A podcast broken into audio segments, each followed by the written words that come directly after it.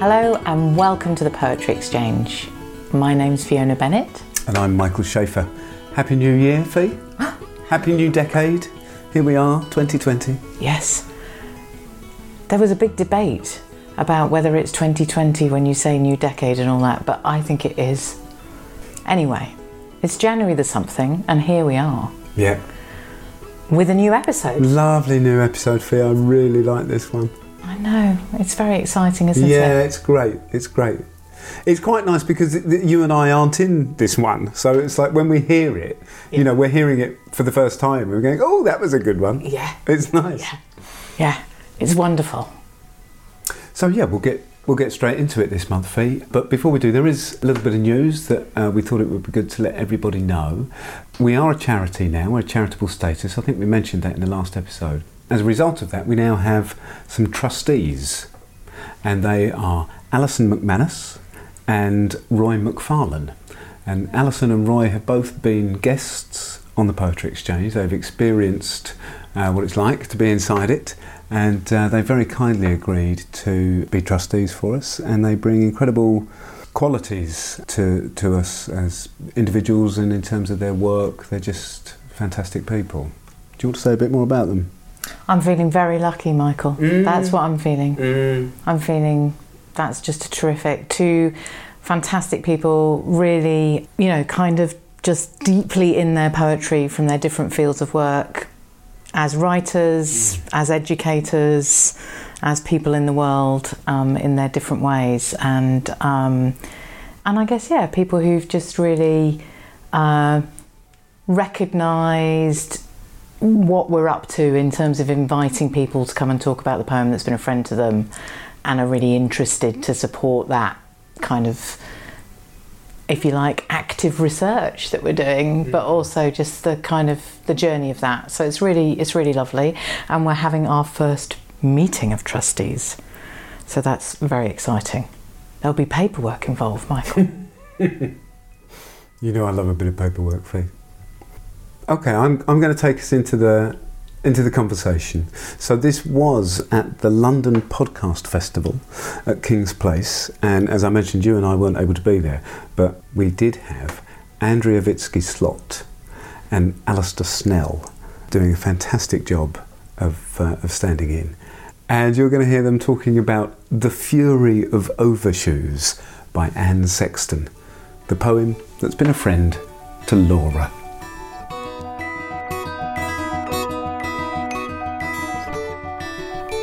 So it'd be lovely if you could read Yeah. it. Yeah, Love to hear you sure. Oh, thank you. Great.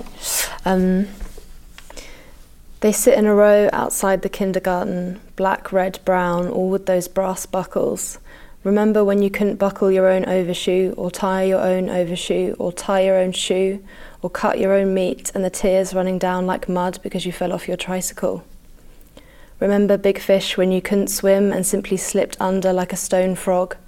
The world wasn't yours, it belonged to the big people. Under your bed sat the wolf, and he made a shadow when cars passed by at night.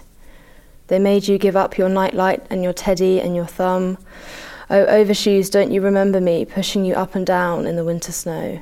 Oh, thumb, I want to drink. It is dark. Where are the big people? When will I get there, taking giant steps all day, each day, and thinking nothing of it? Hmm. Lovely. Thank you. thank you. yeah So can we ask you, Laura, when you first met this poem? Yeah, um, so I came across the very like final section of this poem Right. uh, on Tumblr, which is a social media platform. Yeah, um, and I had lots of different blogs that I followed that had sections of poems and fragments, um, and so I saw the last bit.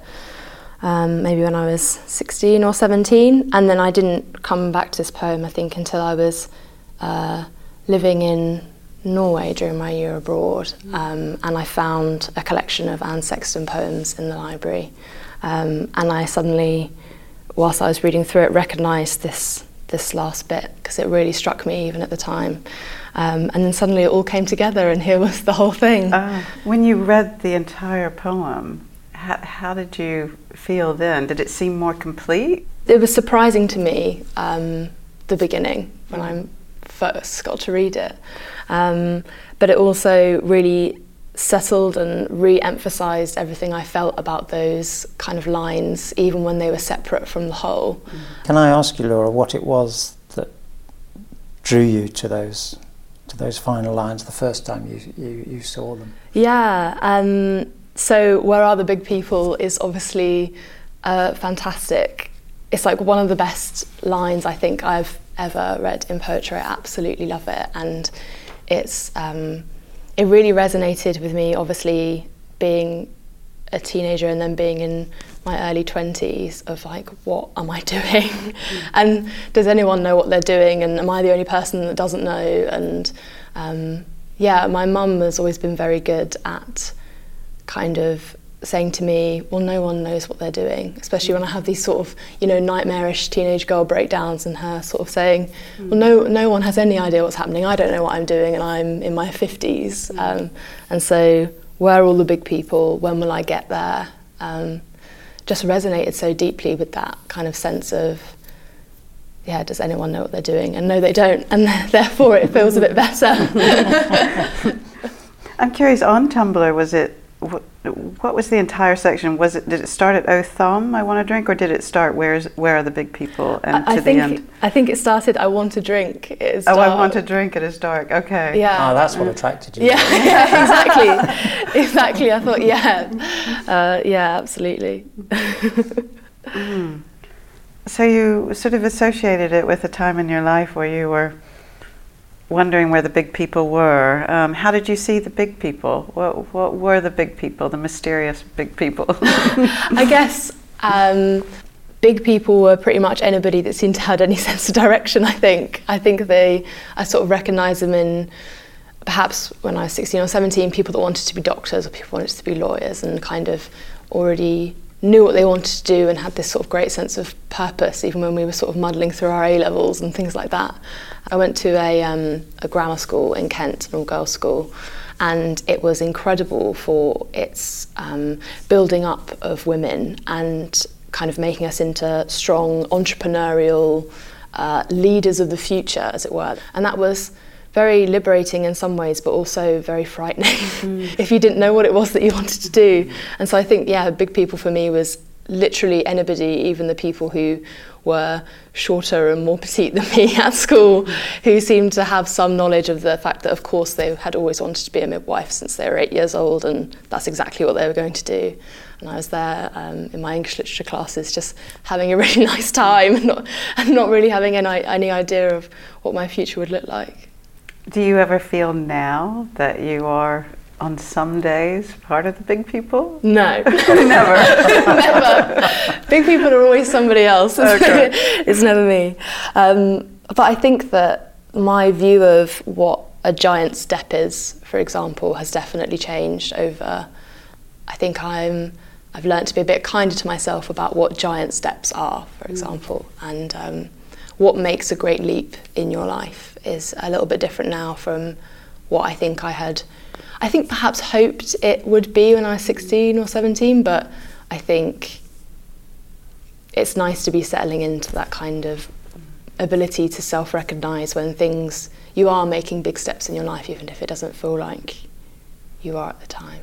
If that makes sense. It, it does indeed, even again in the 50s. Um, I would say that that still is, is pertinent, definitely. Yeah. I'm curious about the overshoes. Mm. Were you surprised to find that those last lines were connected to a poem about overshoes? Definitely. In fact, I didn't really know what an overshoe was, I think. I was thinking you're too young for that. um, so yeah, it was definitely something I had to kind of do a little bit of research into and kind of say, what is this? And so it didn't certainly didn't have um, it didn't instantly connect in the same way that the last lines do.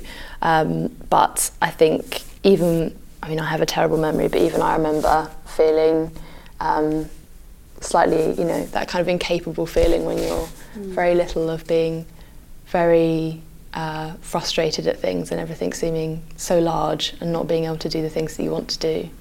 Mm. and the world not belonging to you in some way, I think. Although I don't have much of a memory of that, I don't think. I think the frustrations of childhood kind of get washed out, I think, a little bit in the kind of victories and the nice things that happen, I think, mostly. I guess I'm trying to get my head around it still myself. Why overshoes? Why, why is it a fury of overshoes?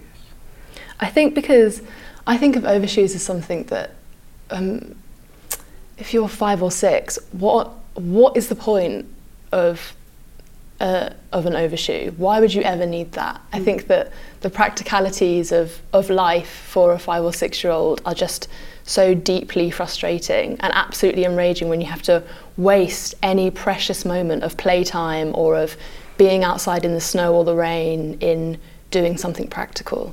I mean, that's still something that I think about all the time. Um, You know, why do you have to do the things that you have to do when you really don't want to? Like when you wake up at wake up in the morning, you think, really, I have to get up again. Like every, hmm. every day, you have to get back up again, don't you? It's unbelievable. Like sometimes things outrageous. I know. Did all this yesterday. Yeah, exactly. Yeah.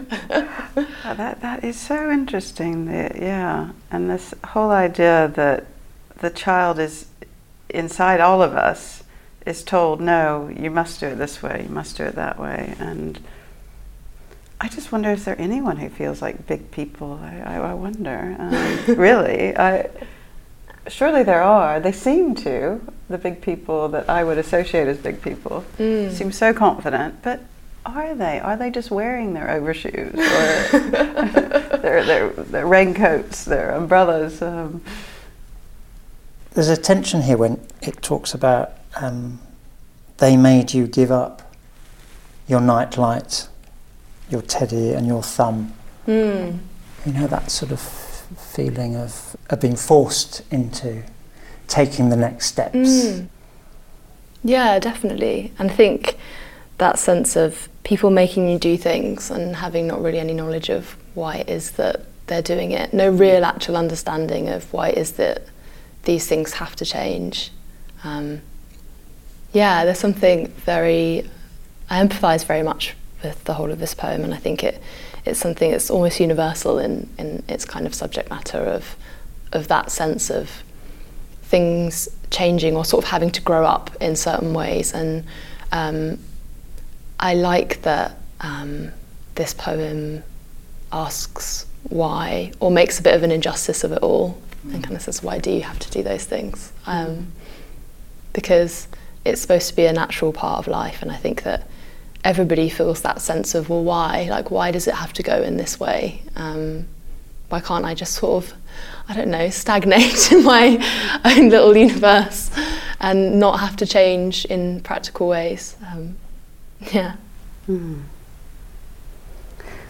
when you, so the first time you came across these last lines, you were 16, and then how Mm. old were you when you came across the entire poem? I think I was 20 or 21. 20, okay. And how was the reaction to those last lines? Was it different um, a- Yeah. at that age? Uh, Definitely. Um, so I'd moved to a foreign country to live for a year. Um, for the first time, I'd never done that before, and I couldn't. Um, I chose Norway because um, I can't.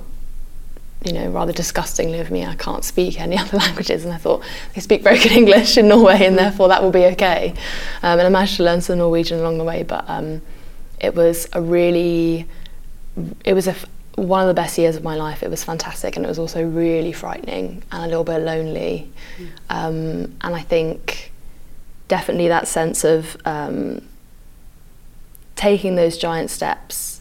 Um, I'd taken this, done this big move, but to me, I still didn't feel like one of the big people. I still felt like I had no idea what I was doing and why was I there. And certainly from the outside, perhaps, especially to my mum, it looked like I was sort of making this giant, this giant step all by myself, and that I decided to do it. And um, and really, when my dad took me over there, you know, he took me out for dinner on my first night, and I cried and said, "Take me home," even though I was 20, which I think is so embarrassing. But I just said, like, "Can you just come and can we just go home now?" Because I just couldn't do it. Um, so yeah, I obviously wasn't that much of a big person in the end, anyway. Well, I'm curious how it changed over the year. How, how did things change inside from that moment of crying at dinner and saying, Dad, bring me home, to, to coming home on your own after the, the time abroad? Well, initially, my dad said, No, I'm not going to bring you home. Stay here for two weeks, and then if you don't like it in two weeks, then you can come home. And so I spent two weeks there, and I wasn't, I still wasn't really sure. And he said, Okay, well, why don't we see in two months? And then after that, I sort of um, had kind of forgotten we'd even had the conversation, really. And um, I guess it was those incremental passages in time where it's like, if I can get through a week, then I can get through a month. And then suddenly it wasn't getting through it at all. It was actually mm. having an amazing time and not really even worrying about when I was mm. going to go home next, I think. Mm. It just changed completely in terms of it's my relationship to that place became I have formed that attachment and met some amazing people, and therefore it never, um, it didn't feel like it was such a big thing anymore. It just felt like mm. a sum of lots and lots of little things. Well, I mean, I, here I am. It just hearing you talk, I'm I, it just reminding me so much of, of that feeling of, mm. of uncertainty, and as you move through it. But then I'm back to the overshoes.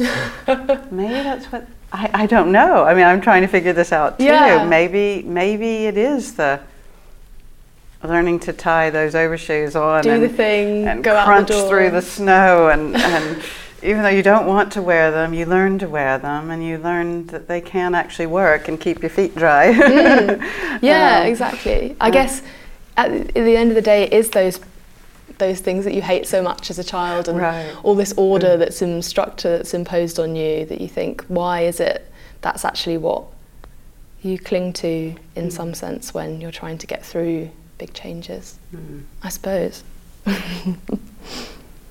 do these lines still repeat in your head then on a regular basis you're sort of walking down the street and it starts to rain and you suddenly say uh, I want to drink. It is dark. Where are the big people? Or yeah. Where are the big people is definitely definitely something that I think about all of the time, yeah. and um, especially kind of um, taking giant steps all day, each day, and thinking nothing of it. Mm. I think I'm certainly someone, and I'm sure most people are, where confidence really waxes and wanes, and sometimes I feel absolutely, you know. Um, I feel like all of my sort of skin has been peeled off, and even like the smallest amount of dust feels really painful because I'm so sen- I feel so sensitive and vulnerable.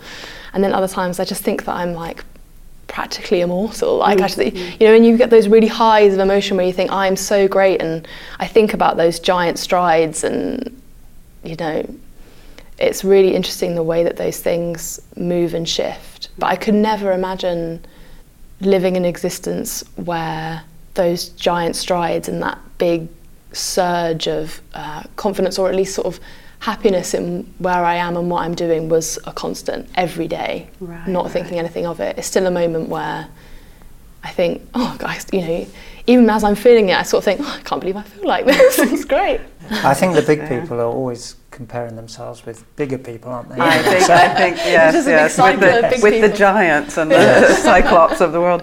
Um, if you were to describe this poem uh, as a friend, your friend, what kind of friend would it be?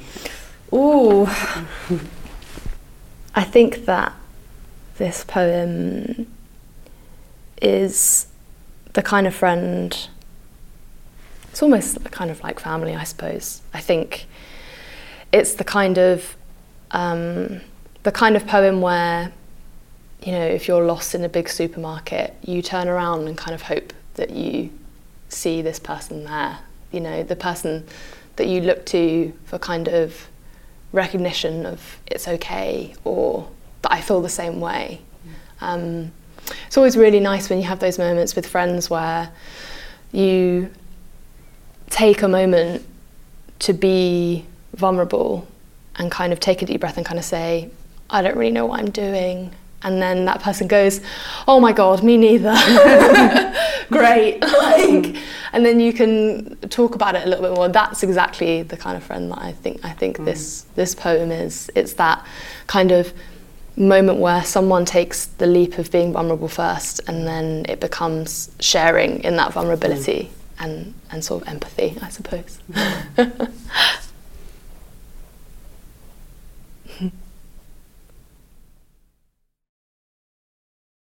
The Fury of Overshoes. They sit in a row outside the kindergarten. Black, red, brown, all with those brass buckles. Remember when you couldn't buckle your own overshoe, or tie your own overshoe, or tie your own shoe, or cut your own meat, and the tears running down like mud because you fell off your tricycle? Remember, big fish, when you couldn't swim and simply slipped under like a stone frog? The world wasn't yours. It belonged to the big people. Under your bed sat the wolf, and he made a shadow when cars passed by at night. They made you give up your nightlight, and your teddy, and your thumb. Oh, overshoes, don't you remember me? Pushing you up and down in the winter snow? Oh, thumb, I want a drink. It is dark. Where are the big people? When will I get there? Taking giant steps all day, each day, and thinking nothing of it.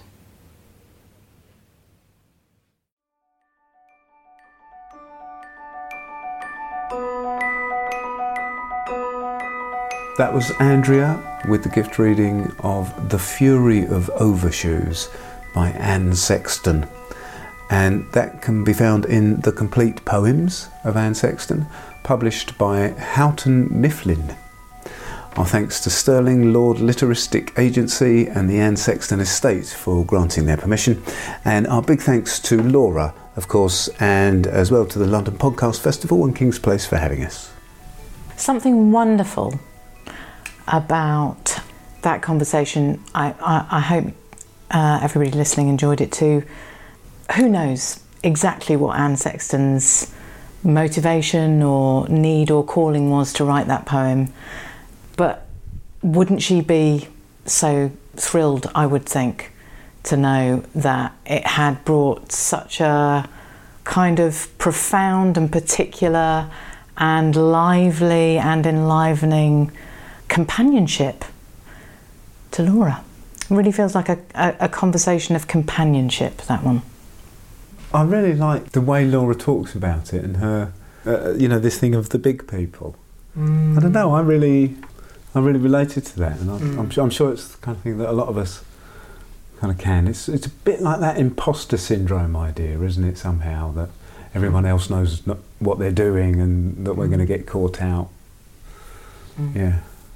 So, for many of us, I'm sure, big and difficult things occurring in the world at the moment. I just want to mention one fantastic initiative and occasion that's coming up, which is something called Poets for the Planet. And you can find out about them online. They have a page, uh, certainly a Facebook page, I'm sure, probably by now, a website as well. We'll put a link in the We'll put a link description. in the description Yeah. page. Wonderful initiative. Started off by Jacqueline Saphra. Just one of these, you know, I'll just, I'm just putting it out there. Does anybody want to get on this? And, you know, people began, I think, early last year and it's built and built. And they're having an event on February the 8th in London with lots of poets and all sorts of things going on. So, uh, yeah, just really, anybody looking to connect and feel part of community, uh, you don't need to be a poet. You can still join Poets for the Planet to have some time with some words and thoughts Oh, that's day. great. I'll have a look at that. I think we mentioned this in the last episode, I'm not sure, but we're going to be in uh, Manchester at the Manchester Central Library on February the 21st and February the 22nd. I've got a feeling the Saturday is already completely booked up, Fee, but there are still a few slots available on the Friday the 21st if you're in the area and you fancy coming along and sharing with us a poem that's been a friend to you go onto our website and you'll be able to find details of where you um, apply for a slot there.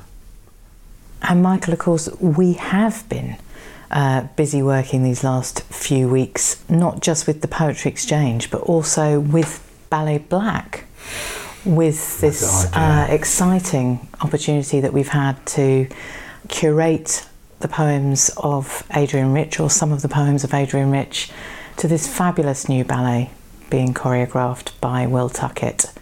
And I'm mentioning it now because if that sounds like something you'd be interested to see, and or if you haven't seen the work of Ballet Black, we would heartily recommend you uh, heading to find out about them, their work, and the tour of this amazing double bill. It's one of two pieces, which is opening in the Barbican at the end of March, and I know they're almost sold out there already.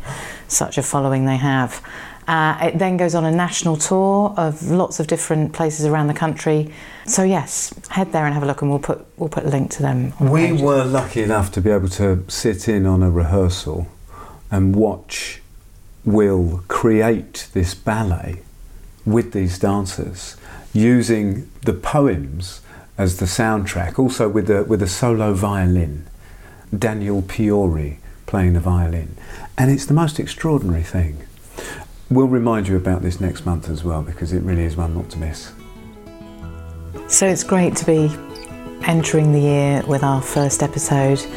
We'll be back next month with another conversation, and until then, thank you for listening.